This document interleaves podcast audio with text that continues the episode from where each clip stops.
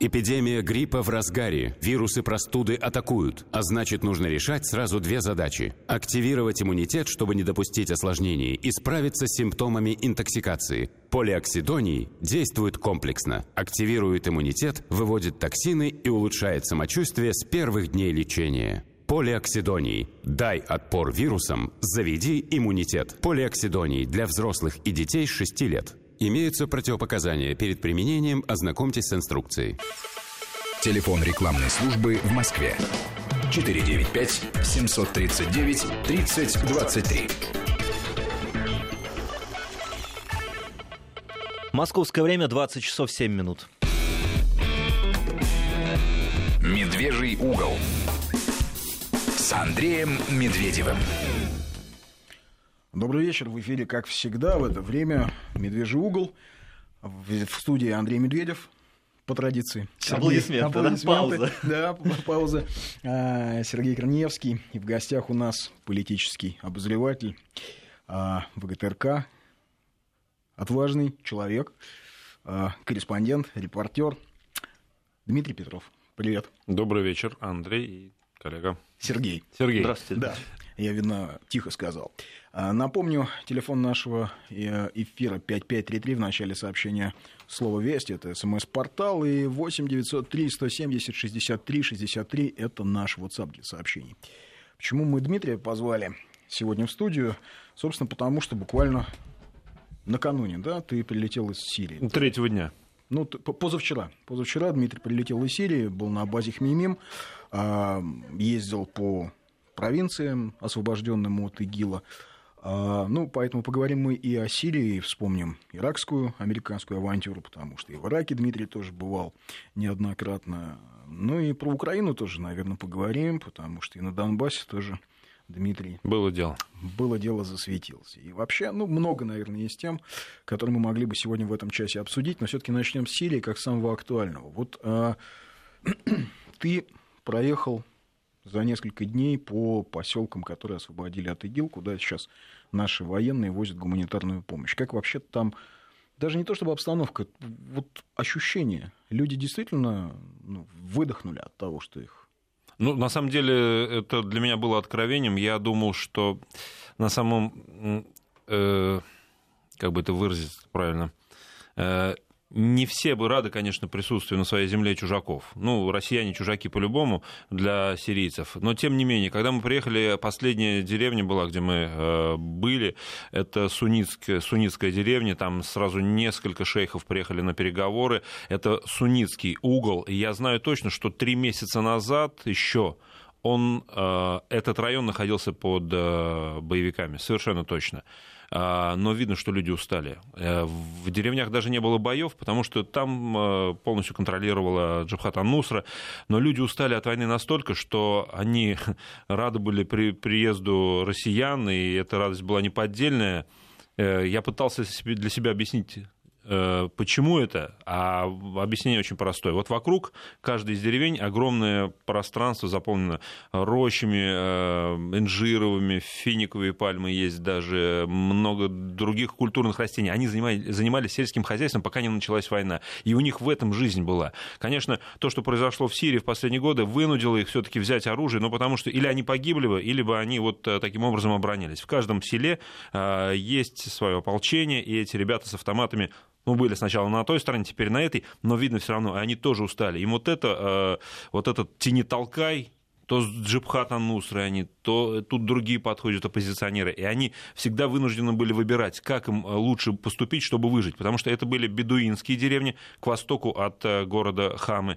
И, и понятно, что они этот выбор делали между жизнью и смертью. Потому что если бы они, допустим, не встали под э, Джабхат Нусру, она их растоптала бы. Потому что это такой же накат был. За Джабхатом стояла дальше ИГИЛ. Ну, прошла бы Джабхат, потом Ну, то есть, ИГИЛ. как вот в тех фильмах про гражданскую войну, Да. про нашу. Красные пришли грабят, белые пришли грабят. Вот Да, они тоже Куда были- бедному крестьянину податься? тоже были вынуждены также себя вести. Сейчас у них есть возможность вернуться к мирной жизни. Понятно, что за 4 года гражданской войны они уже привыкли к войне, но они от нее и устали. И сейчас вот у них у каждого в глазах светится надежда, что, может быть, сейчас наконец-то все это остановится. Оружие они не сдают, потому что э, они пытаются легализовать. Мы знаем этот процесс в Чечне также проходил. Ну да. Да, когда спускались с гор, э, сначала на них смотрели косо, но сейчас эти люди уже несколько лет не стреляют друг в друга. Это же тоже позитивный. Кстати, мы же забываем, что в той же Чечне, где и ты был, и я был в командировках, мы все время говорим о том, что там была операция, там присутствовала российская армия. Это правда.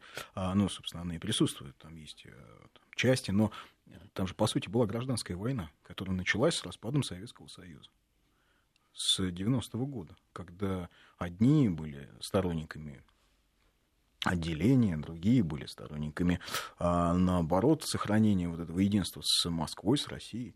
И то, что внутри Чечни шли э, очень серьезные процессы, очень трагические для а, чеченского народа, но мы как-то обычно забываем об этом, а это ведь тоже так. Ну вот у сирийцев то же самое сейчас и происходит. Я же говорю, вот недаром пример э, привел э, с суннитами, потому что, э, ну, ну да, они же обычно э, антиправительственные. Да, это стереотипное мнение, что вот сунниты все таки больше против Асада, а вот э, за него алавиты, там, может быть, христиане как-то сочувствуют. Но тем не, тем не менее, это явный пример того, как э, люди, казалось бы, априори настроены против центральной власти, как нам рассказывали комментаторы зарубежные, вдруг оказывается, что они, в общем, вполне адекватные, понимающие ситуацию именно так, как вот ну, следует понимать гражданскому человеку. Они понимают, что война не нужна, и надо как-то от нее уходить какими-то путями. Слушай, ну вот а, и Жень Подобный, который до сих пор в Сирии, и ребята, стрингеры, которые там работают, да, там в том числе бывшие наши коллеги, говорят, что м- к России все-таки очень положительное отношение. Там один из наших товарищей, э, Харьков, да, помнишь, такой у нас был продюсер, сейчас он корреспондентом работает, э, фотокорреспондентом. Mm. Да, а Александр Харьков, он работает фотокорреспондентом, причем он пробирался в города а, в Курске, которые находились в окружении ИГИЛ и, и под обстрелами турецкой армии на сирийской территории. И вот он рассказывал, что невозможно было ни заплатить за кофе, ни за еду, ни заплатить за такси, потому что люди слышат, что ты русский журналист, они говорят, не-не-не, не надо деньги, мы как-нибудь так. Ну, сейчас Ты чувствовал какое-то такое Нет, отношение? сирийцы все-таки сейчас вынуждены выживать, конечно, и для них э, очень важно э, материальное благосостояние. Не могу сказать, что у нас были повсюду куча скидок, но тем не менее, э, действительно радушное отношение. Кто-то скажет, это стереотип, но нельзя, конечно, съездить в Сирию и проверить, так оно на самом деле или нет. Но я говорю, что так. А, здравомыслящий человек должен задать себе вопрос, а Почему должно быть иначе? Что мы сделали плохого сирийцам за, на протяжении всей истории их, с тех пор, как появилось государство, и вот наших совместных взаимоотношений? Да ничего мы плохого не делали, мы им приносили только добро. Вот э, взять, если Сирию довоенную, ведь там очень много было нашего участия и в экономике, и в промышленности. Почему они должны, должны на нас 30 залиться? тысяч выпускников советских вузов там жил, советских и российских До сих вузов. пор, идя по, любой улице, в любом городе, э, один из десяти обязательно с тобой заговорит по-русски. Это, это феномен. Э, я такого прежде нигде не встречал. В, в той или иной степени люди в Сирии, многие владеют русским языком. Это же тоже показатель. Слушай, вот ты же был в Ираке, да? А, собственно, сразу после войны, да, в 2003-м. Я, по-моему, ты меня, меня... Нет, ну, буквально мы там разминулись ну, да, где-то да, в да, месяц. там еще активная фаза была. Да, активная фаза. Собственно, вот ты же можешь сравнивать Ирак и Сирию. А, Ирак сегодня, я так понимаю, представляет то, от чего мы Сирию отвели. Согласен ты с этим? Или, или, или в Сирии было бы еще Для хуже? меня Сирия, она еще ближе к России. Вот я, сколько там находился, я все это время анализировал. Это такая мини-копия России. Много э, национальностей, много конфессий, и много а, различных климатических зон. Но она это вот мик, микроверсия России. И колоссальный исторический пласт, между прочим, да? Вот, где вот. была и Византия, и, в общем, это библейская история Сирии, да? Там же есть легенды, что именно вот там Адам и Ева, да, были, а, а, то есть туда их выгнали из рая, именно туда, где сейчас Дамаск. Ну вот да, Ирак все-таки при всем уважении к истории Месопотамии, Междуречия, все-таки он меньше на, э, похож на Россию. А вот Сирия, она именно поэтому как-то мне показалось родной. И мы сейчас ее спасаем от того, в общем-то, от чего спасли Россию на перепутье. И нам это близко, мне лично близко. Вот эта вся история, то, что сейчас происходит в Сирии, у меня и из-за этого еще боль такая острая.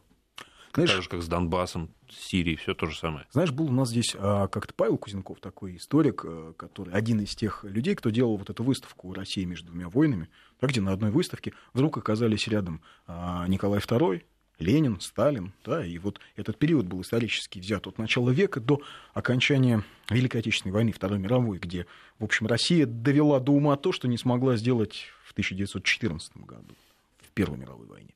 И вот он говорил о том, что для России а, участие в сирийской кампании, в этой операции, это не столько выгода, не сколько какая-то геополитика, сколько какая-то духовная история, сколько миссия, в том числе и по спасению ближневосточного христианства, в том числе и по спасению страны вот от сползания в, в ад, в кромешный. Ты согласен с этим? Да это, мне кажется, даже во-первых, э, потому что вот то, что я видел в Латакии, когда вместе в одном квартале живут сунниты, алавиты, э, христиане, все это перемешано, и нет вот этих противоречий межконфессиональных. Но это же самое ценное. Мы говорим, что э, там преследуют христиан. Да, это так. Мы все видели разбитые монастыри в Малюле. Мы видим, э, каким поруганиям подвергаются поселки, которые находятся христианские э, в северных э, регионах Сирии. Это все очевидно. И, конечно, на самом деле это спасать нужно, потому что когда патриарх отправился в путешествие на встречу с Папой Римским, там не было никакого преувеличения, когда речь шла именно о спасении христиан. Но дело даже не только локально в христианах, конкретно в христианах, а дело в том, что вот э, это вторжение из дня, оно поставило собой задачу и цель именно разрушить вот этот внутренний все-таки мир и внутреннюю гармонию сирийскую. Вот ты ведь, наверное, не случайно упомянул Донбасс, да? Это интересная штука. Например, американская такая частная разведка. Стратфор. да. Им 20 а, лет, кстати, исполнилось, сегодня да. или, или вчера. Да, ну, ну не такая абсолютно частная компания. В общем, как у них есть частная армия, также есть и частная разведка. А там действительно ветераны ЦРУ, ветераны Государственного департамента, отставные чиновники. Вот они занимаются общим анализом, а, в основном в пользу корпораций. Ну, собственно, кто закажет, mm. кто музыку заказывает, да. В условиях корпоративного фашизма, да, безусловно. Тот потом танцует, да, да эту девушку. Тот, в общем, да. Uh-huh. С тем они работают. Но вот интересно, они как раз эм, еще два года назад в одном из своих докладов проводили параллель между событиями в Сирии, между событиями на Украине, и они считали, что Америка должна воспринимать эти два фронта как некую единую такую систему, систему как некий единый, если угодно, фронт противостояния России. По-моему, это очевидно. Почему? Вот, э, то есть ты в этом смысле считаешь, я что аналитики себя... Ну, не я... ошиблись? Нет, я для себя этот ряд выстроил еще в 2011 году, когда вот пошла вот эта арабская весна, э, Египет, Ливия, э, потом перекинулся там на Йемен, на Сирия под вопросом. И я понял, что вот сейчас будет Сирия, потом Иран, они попробуют Иран толкнуть еще. Но Сирия у них же тогда не получилось, потому что Путин предложил вариант, и Америка посчитала это спасением, выпрыгнула э, из Сирии. Э, сейчас они снова продолжают нас через Сирию прощупывать. И Донбасс, это, конечно, все воедино связано. Для меня это очевидные вещи. Знаешь, мы говорили здесь как-то о... Есть же очень прагматичный подход, да? что вот мы влезли в Сирию, теряем миллиарды, мы влезли в Сирию. Ну, то есть, о чем нам говорят наши, скажем так, коллеги с других радиостанций, с чуть более либеральных, не с таких, как мы, а не с таких, как у нас. И вот они, э, э, вот это мнение, что мы влезли в Сирию, мы теряем деньги, мы теряем а, как это, рукопожатность в приличном международном сообществе. Хотя, казалось бы, наоборот ведь. Ну да, для американцев очень, конечно, интересно. Вот это кто-то подметил. То есть, когда а, операция началась, начали пошла информация, что а, нанесение авиаударов, вот эти авиаудары mm. очень сильно укрепляют ИГИЛ. Сейчас мы вывели часть э, э, войск, и опять пошли сообщения, что теперь вывод войск укрепляет ИГИЛ. Ну, есть некоторая последовательность, согласись. Да, чтобы мы не сделали все чтобы плохо. мы не сделали да. все плохо. Да, ну ладно, у них своя политика. У нас ведь тоже есть а, внутренние у части общества ощущение, что как бы мы ни поступили, это плохо, это неправильно, это не нужно. Э, что деньги важнее вот этого соучастия, деньги важнее, не знаю, поддержки Донбасса, деньги и личное благополучие важнее Крыма. Вот ты как человек побывавший и в Крыму, и на Донбассе, и, и в Сирии, как бы мог ответить? Ну, Я любая, просто многим задаю. Любая война, конечно же, это плохо, и любую войну надо максимально, возможно, отводить, но один известный политик сказал, что если драка неизбежна, то надо ударить первым. Это же очевидный закон улицы. А Если, а, если бы мы не вошли в Сирию, можем предположить с вероятностью 85%, что Асада бы сейчас уже не было. Потому что мы, ну, посмотрите на карту, что было на 15 сентября. Почти все магистрали федеральные в, Сирии были перекрыты, почти все они были захвачены так или иначе. Ну да, э, на Хомс, на Алеппо все. мы не могли не войти. Тем более, что э, Сирия нельзя сказать, что это наш друг закадычный на Ближнем Востоке, но это наш партнер. Мы с ними очень похожи, и мы должны были защищать в том числе и свои интересы, потому что Сирия это был предпоследний удар перед э, тем, как нанести удар по России. Поэтому э, и кроме того, самое главное, в геополитике всегда важно действовать первым номером. Сейчас мы демонстрируем это в очередной раз, объявив о выводе, передислокации основной части группировки в Россию. А, Москва снова а, задает повестку дня, она снова заставляет мир реагировать на свои действия. В геополитике это самое важное.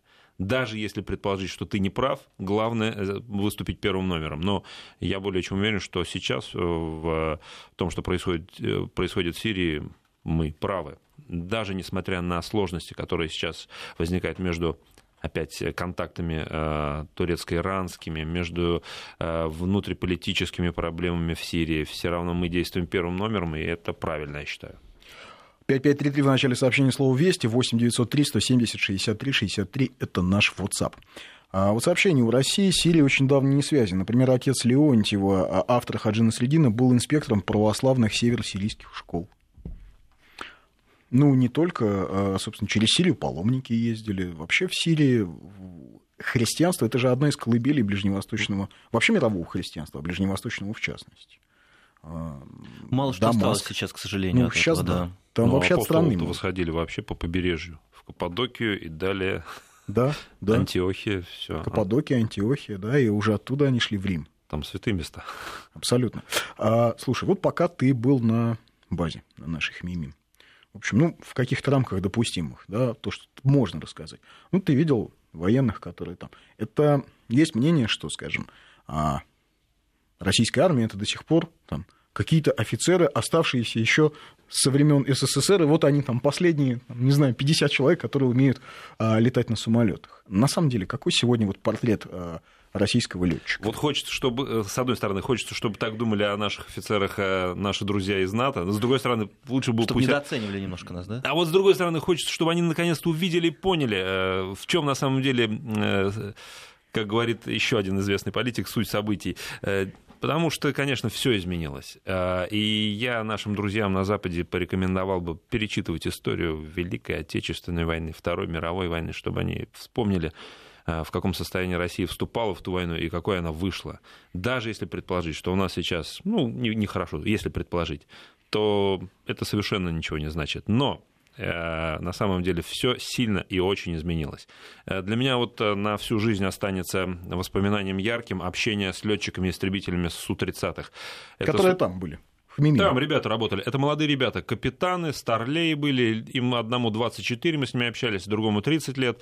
И мы когда с То ними... есть это вот это поколение, Вот сейчас, новое ребята, поколение российских офицеров. Сейчас, ребята, да, они налетывали там первые свои боевые часы, реальные боевые. После участия э, в учениях в России, вот эти Восток 2015, 2014, да, а, там у них был первый боевой опыт. И вот мы с ними стоим возле истребителя, разговариваем, я задаю вопросы, на которые они не могут отвечать в силу э, определенных причин. Но я в глазах вижу уверенность, что если э, случись что, им даже не надо согласовывать с землей, они нанесут удар в воздухе и уничтожат врага. К сожалению, когда э, случилась история с нашим бомбардировщиком, а по каким-то причинам его не сопровождали Су-30. А потому что он работал в небе Сирии, Да. собственно. Я более чем уверен, что если бы инцидент случился в их присутствии, они уничтожили бы противника, но и противника бы не было, если они были в небе. Сейчас нам диспетчеры сирийские рассказывают, взлетают бомбардировщики наши, э, сопровождают их Су-30, а сейчас еще и Су-35.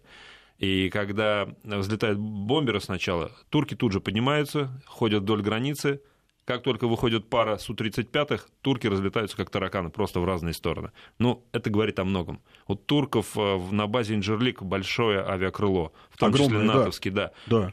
Там и саудовский самолет, кстати, Но есть. это, как видимо, не укрепляет их уверенность. Они все-таки боятся. А это говорит о многом. Ну да, но все-таки вот эти офицеры, с кем ты общался, то есть они молодые. Они, вот, я так понимаю, как раз вот это новая генерация. Ну вот пять лет назад, наверное, выпустился, а может быть еще и меньше человек из военного института. Ну какой, какой сегодняшний российский офицер? Ну, помимо того, что он молодой, уверенный в себе. Какой он еще? Вот если я спрошу, глаз горит, Так я же говорю, вот эти летчики, они стояли, э, с них можно было писать картину. К ним прикасаешься и не сходит благодать. Но это же на самом деле, мне кажется, можно детей причащать к авиации, подводить к ним и все. И, значит, человек поступит э, в авиационное училище летчиков. Конечно, у них у всех горит глаз. Кто-то еще из аналитиков недавно говорил, вот у нас нет трех-пяти поколений военных специалистов, это же плохо, мы, нам их долго воспитывать. Да все есть.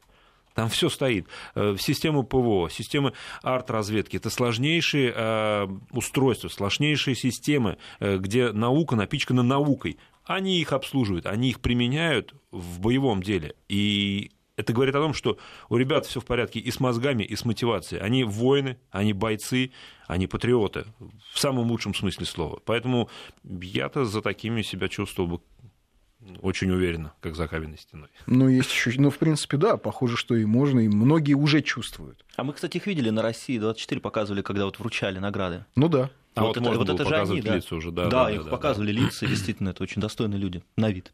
А, А- уж то, что они сделали, понятное дело. Да нет, и вообще мне показалось, что это было очень правильно. То, что мы показывали, как они возвращаются, как их встречают, в какой это происходит обстановке. А, и не только их лица, но и лица тех, кто их ждет. И, а, знаете, вот а, когда все это видишь, понимаешь значение слова «держава». Сейчас и отличие от слова страна, просто страна. Сейчас мы прервемся на новости и вернемся в эту студию минут через 3-4. Снова здравствуйте, продолжаем наш разговор. В студии Андрей Медведев, Сергей Корнеевский. В гостях у нас обозреватель ВГТРК Дмитрий Петров. А Наш телефон для СМС-сообщений 5533, в начале сообщения слово «Вести», и а, наш WhatsApp 8 903 170 63 63. Вот благодаря тебе, а, Дим, за рассказ про наших ребят-летчиков. Хорошее сообщение по поводу того, что стоит ли куда-то вот, ну, вот стоило ли вмешиваться в Сирию, да, и ведь это дорого обошлось. Добрый вечер. Что такое деньги? Это бумага, их печатают, а людей попробуй распечатать на станке.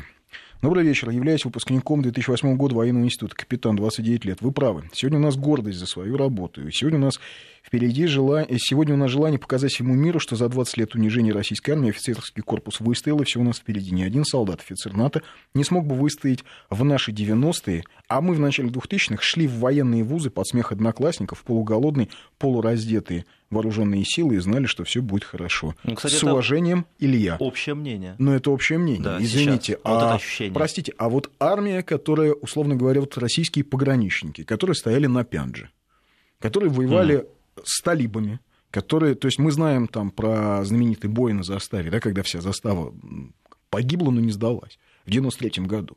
Я ведь неоднократно говорил, Россия первая на себя приняла удар международного терроризма. Это было в 93 году, потому что на нашу заставу напали именно международные террористы, не какие-то абстрактные злодеи, да, а именно международные террористы, в числе которых был, кстати, Хаттаб. Да, он учился тогда в пакистанском лагере и среди этих нападавших был.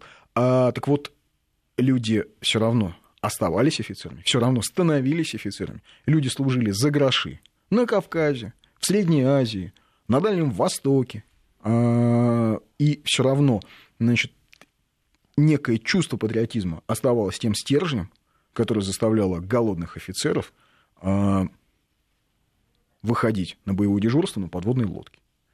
То есть в Москве это, это все было, как, я не знаю, как в тысяче, там, как во времена а, смутного, как во смутное время, когда в Москве Семибоярщина думала, кому бы продаться, шведам, англичанам или а, полякам, А русский воин не думал об а этом, русский да? воин об этом не думал, и воевода Шейн защищал Смоленск. Да, умирал, но не сдавался, потому что он знал, что за спиной Родина. Ну, У нас Её- как-то вообще не принято, мне кажется, её- сдаваться. её, да, Да. не принято сдаваться. Как-то вот нет такого ощущения, что можно сдаться, и все потом будет хорошо.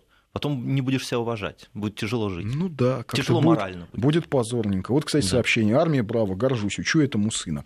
Вот, кстати, по поводу подводных лодок. Ты сказал про боевую держишь. Ты же плавал, ты же ходил, не плавал, ходил. Плавал, плавал. плавал. Андрей, командиры говорят, плавал. У да? нас адмирал целый, да, на лодке говорил, я плавал. Ну что, Значит, Просто можно... расскажу нашим слушателям, а, Дмитрий Петров как-то ходил, плавал на подводной лодке к Северному полюсу, откуда проводили всплытие у вас было и боевые всплытие, стрельбы. Э, пуск, э, пуск, да, межконтинентальной баллистической, да, ракеты РСМ-54 «Синева».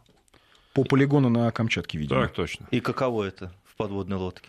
Ну, это как большой... Мы были как в музеях. Вот в музеях подводных лодок это тяжело представить себе вот несколько недель. А еще у музеев там. у них же вместо э, переборочного люка у него выпиленная дверь такая большая, как в поезде. Да, На самом деле там же вот видели, как в кино, да, там да. вот э, чуть шире торпедного аппарата, и через кремольеру открываешь. Люк, ну, морально и... тяжело там находиться. Ну, да, конечно, морально именно тяжело, да. на самом деле, да. Я, кстати... То есть ты проникся уважением к подводникам? А, не то слово. Того? Больше всего меня впечатлили мичманы. Вот офицер-то служит он, понятно, за карьеру. У него звезды, звания, выслуга, награды. А Мичман, он выше своих трех звездочек вдоль не прыгнет же никак, ни при каком раскладе. А у людей, которые ходили с нами, у них было по у одного 9 автономок, а автономка это 3 месяца. И у нас еще был спутниковый телефон, мы хотя бы домой могли позвонить, а они-то уходили, и все, то есть человек находился вдали от родины, под водой, не имея никакой связи. Это, конечно, полное самоотречение, и люди абсолютного призвания. Это не то, что уважение, это, ну, не знаю, преклонение буквально перед ними. Это э, ребята такие от сахи, касаясь сажень в плечах, здоровые амбалы, и в то же время они вот как-то в это железо спускаются и умеют там размещаться и воевать. Они же каждый день э, проводили э, учения по борьбе за живучесть, то есть пожар, затопление, а попадание вражеского боеприпаса, они все это отрабатывали. Конечно, это святые люди, так же, как и летчики. Ну да, ну так же, как и не только летчики, так же, как и, скажем, не знаю, а десантники. Да вообще вот офицеры, которые, э, э, скажем, воевали, еще раз повторюсь, в Азии, на Кавказе, которые просто не уволились из армии в 90-е. Вот упорно приходили на работу, поддерживали как-то боеготовность в своих частях – вот... Которые, кстати, расформировывали. Которые Одну... расформировывали. То есть они поддерживали, да. поддерживали, оп, и не стало, что поддерживать. Которые, ну вот, вот они пытались это все э, э, сохранить. То есть, а те мичманы, которые, вот, если 9 автономок, то есть, получается, он еще вот в эти лютые 90-е ельцинские годы, Я даже в голодные... думаю, в лютые 80-е начал еще, в конце лютых 80-х, потому что они уже все такие, в общем-то, взрослые мужчины были, некоторым за 50. Ну, знаешь, да, во время операции на Кавказе, во время войны, а, когда группировка стояла на Ханкале, ты же тоже был. Угу. И вот это было ощущение, это была э, та армия, ну вот, которая только-только выходила из кризиса. И э, вот к нам, у нас был спутниковый телефон, вот к нам приходили военные, офицеры, взрослые дядьки, майоры, подполковники, контрактники иногда ребята приходили. А можно позвонить? Очень надо. Люди по полгода не могли позвонить домой и узнать, как у да. них семья. То есть, ну, понятно, звонки дорого, но, в общем, мы старались как-то людям позволить позвонить. И они же продолжали служить. Не, не за деньги. Тогда ведь, в общем, ни денег, ни карьеры не было. Значит, было что-то другое, что э, заставляло людей. Это ведь у героя Павла Луспекаева, помните, в фильме э, «Белое солнце пустыни», вот у этого таможенника, который Таможен. говорит, за державу обидно. Да, у него же был прототип.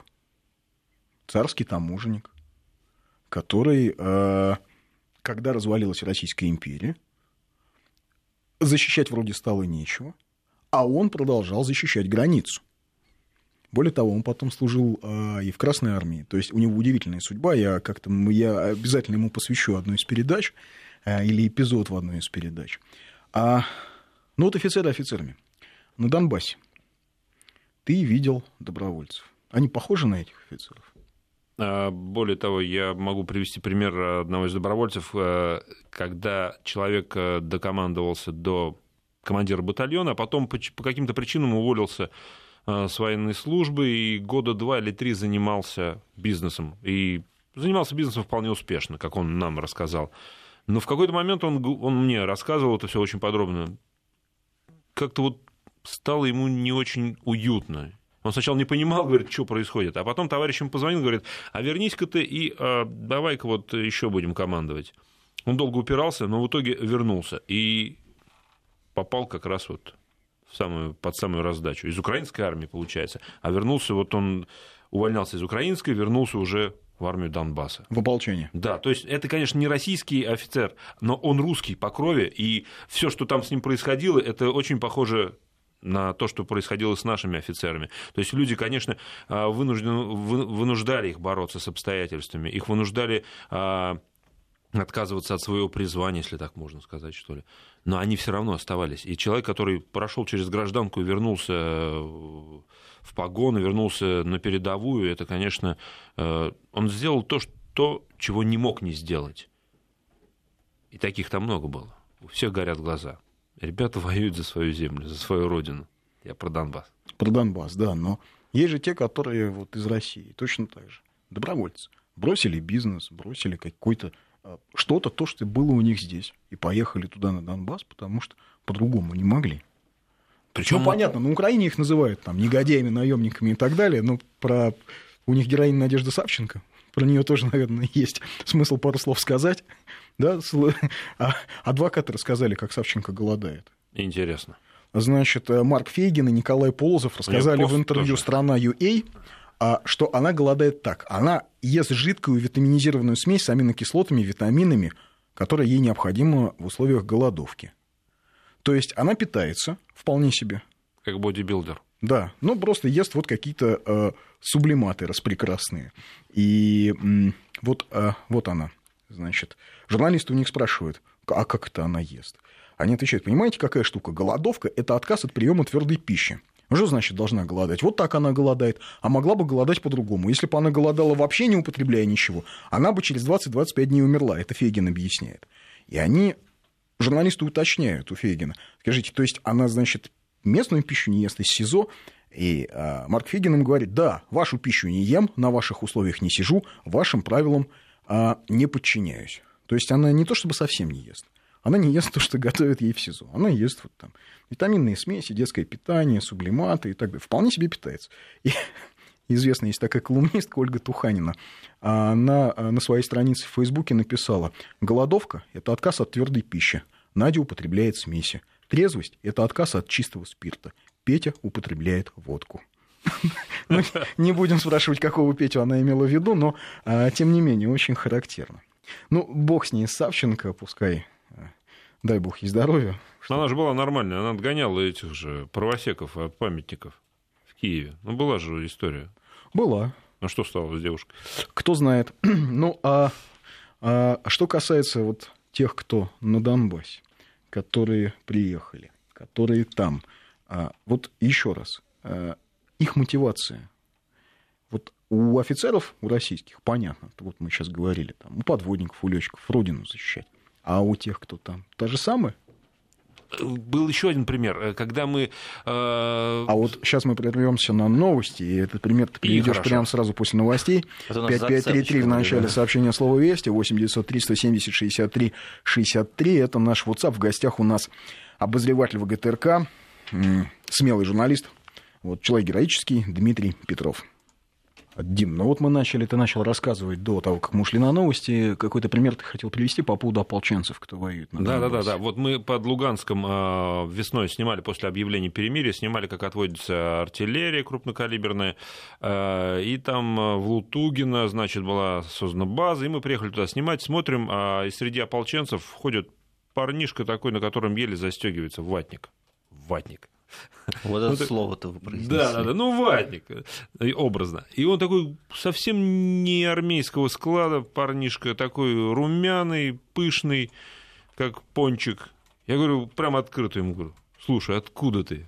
Ты же явно не местный, явно не военный. Он говорит, а я без Раменского. Я вот за «Спартак» болею, почему-то не за «Сатурн». Я болельщик, простой болельщик. Я говорю, какими судьбами? Он, ты знаешь, мне стало больно и обидно, что так все происходит. Я, говорит, бросил футбол, сказал товарищам, ребята, подождите, и поехал сюда. То есть у человека даже не было военно-учетной специальности артиллериста. Он, по-моему, даже не служил срочную.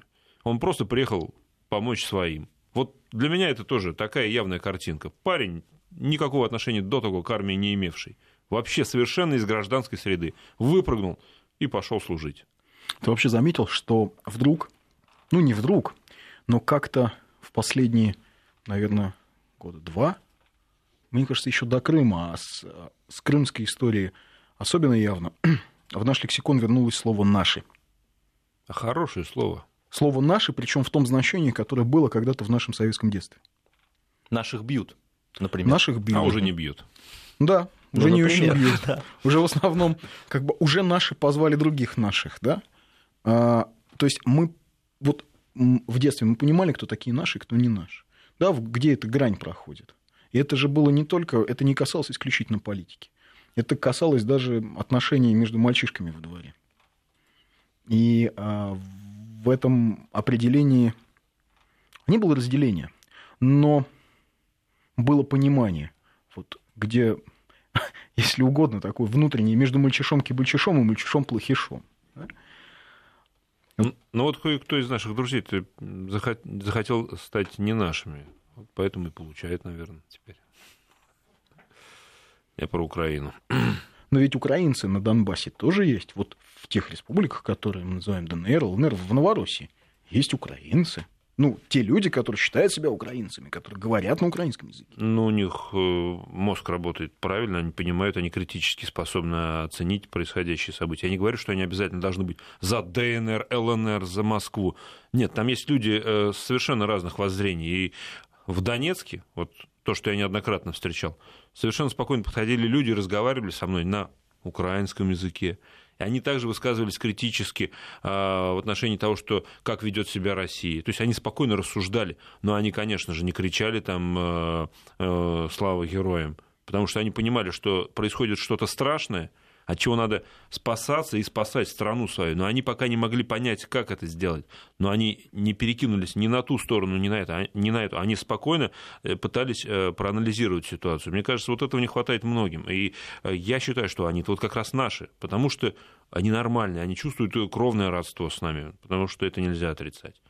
И, конечно, они наши. Тот, кто не хочет быть с нами, ну, извините, если получает в ответ. Мы с Костей Семиным как-то говорили, ну и не только с Костей, вообще мы говорили в этой студии неоднократно, неоднократно что все то, что, скажем, Запад придумал для Украины, все то же самое вполне применимо и для России. Ты с этим согласен? То есть ты это видел на Донбассе? Что, в общем, этот же проект да, создания какого-то внутреннего Но мне кажется, мы- продукта, там, не знаю, в формате правого сектора, в формате вот такой ультралиберальной оппозиции, он точно так же может спровоцировать Майдан у нас. Ну, мне кажется, мы прошли по краю этого как раз в 2011 году. И ты же сам работал на всех этих митингах. митингах замечательных, да. Мне кажется, это вот осталось в прошлом, я надеюсь, потому что, не знаю, можно по-разному относиться к руководству и к методам руководства управления страной, но это совершенно очевидно, что это все разрушает и государство, и общество, державу, и размывает вот это понятие наше. Это как раз разделяет, а разделение это всегда было плохо. Хоть с религиозных точек зрения, хоть э, с каких. Слушай, о державе я хочу спросить. Ведь ты был в том небольшом пуле журналистов, сколько вас было человек? Три, четыре, которые снимали эти пуски калибров. Да, по-моему. Не калибров мы крылатые снимали. Крылатые, а, крылатые Да, А ракеты. калибр это есть крылатый. А, Э, Калибр — это крылатые ракеты, которые Которые морского моновозики, базирования, а с ракетоносов, со стратегических да, да, да, ракетоносов. да. Вот ты снимал эти пуски. Посчастливо. Как впечатление? Как оно было? Да. Э, Не знаю, люди, конечно, многие фанаты авиации и ну, просто в хорошем смысле патриоты мечтают это увидеть. А мне вот Господь это подарил, этот момент. Увидеть, как все это происходит. Для меня, для фаната авиации, повторю, это, конечно, было откровение, потому что себе до, до того только представлял, как это возможно. И вот ты видишь, как идет стратег. Ту-160, да? У нас и были 160-е, и 95-е, э, и ты видишь, как у него открывается бомба-люк, и оттуда уходит вот эта красавица. Конечно, про военную технику сложно говорить красавица, но она, это, это оружие возмездия. Она уходит туда, где бегают плохие ребята, и она уничтожает, к сожалению или к счастью, того, кого, э, кто сам хочет. Ну, кто се- хотел бы нас смерть. уничтожить. Да, да, да, да. Но для меня это было откровением. И когда они маневрировали рядом с нами, когда они вставали на боевой курс, э, занимали, э, это все выглядело как магия. Но еще больше впечатление на меня произвела работа командира воздушного судна, на котором мы летели, полковника с 32-летним стажем. Это такой кремень. Он мне, когда мы подходили к нему, я его спросил, товарищ полковник, как мы сможем это сделать? Это же в небе над чужой страной, это же все сложно. Он говорит, Дима, я этим занимаюсь 32 года, все будет нормально. И мы два раза, у нас было два раза невесомость, э, ну, буквально мы отрывались, когда он маневрировал, пытался подстроить, и несколько раз нас так прижимало, что ногу невозможно было оторвать, но он сделал свое дело, и мы видели все это изнутри.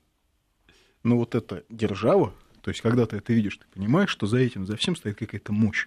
Знаешь, что за этим стоит не просто страна, что за этим стоит держава, что за этим стоит огромный военно-промышленный комплекс, что за этим стоит ну, миллион людей, которые на все на это работают, что за этим вот такая, да, Это, а, это- сила. это в воздухе над Ближним Востоком было разлито. Это не только вот в России чувствуется. Когда ты прилетаешь туда, ты видишь все это. Я не знаю, это какая-то вот аура, атмосфера, ну, совсем другая атмосфера. И ты просто вдыхаешь воздух, и ты понимаешь, что за тобой огромная, огромная страна, держава. И военнослужащие этой страны такие спокойные, судя по всему, да, уверенные в себе люди. Это, это- Они такие, они излучают это спокойствие, сколько я совершенно точно общался с сказано. ними, да? да, да, да, Сидят э, с нами летчики, штурмовики, мы с ними часто вот очень общались, с Су-25. А, это там, в Хмимиме, Да, да? да, да, да, да. И спокойно так рассуждают. Ну, у них своя есть конкуренция, конечно, с бомбардировщиками с Су-24. А, Ну, она такая мирная конкуренция в хорошем смысле. Здоровая, что Да, да, да. называется. Я спрашиваю, То есть ребята, ты, а вот... прости, про звездочки на фюзеляже? вот, Нет, э, нет, э, э, это она. Я бы назвал ее творческой конкуренцией. И когда мы их спрашивали, а вот э, вы как э, наводитесь, как применяете боеприпасы, у вас же все в автоматическом режиме, они говорят, штурмовики, да, у нас в автоматическом, но мы, мы по-другому не умеем, мы обязательно должны увидеть, куда он падает. И после схода боеприпаса мы делаем боевой разворот и смотрим, мы видим, куда он падает. Я говорю, а бомберы?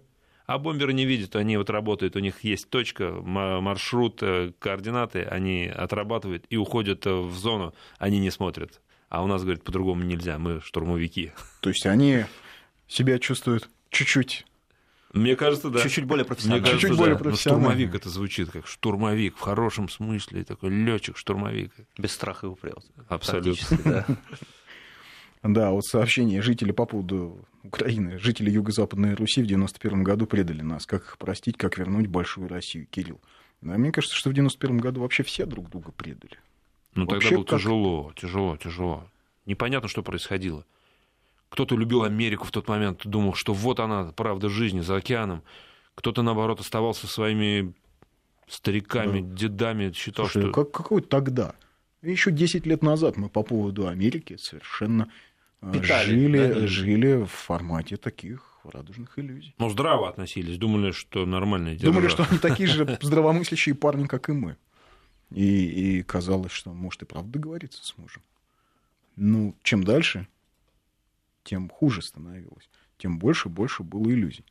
И вот, собственно, ты же... Вот, вот Ирак, да? Ты, я не знаю, ты застал Ирак довоенный, но ты Нет, его к застал... сожалению. Вот э, постсаддамовский, разорванный, да, когда разорванный. разорванный, когда уже человек европейской внешности на улицу в Багдаде выходить не мог. Это случилось ровно при мне. Мы когда уезжали из перегона в свою гостиницу, я спокойно стоял, ловил такси. Через две недели этого было сделать уже невозможно. Это был июль 2004 года. Все. вот, государственность рухнула буквально за...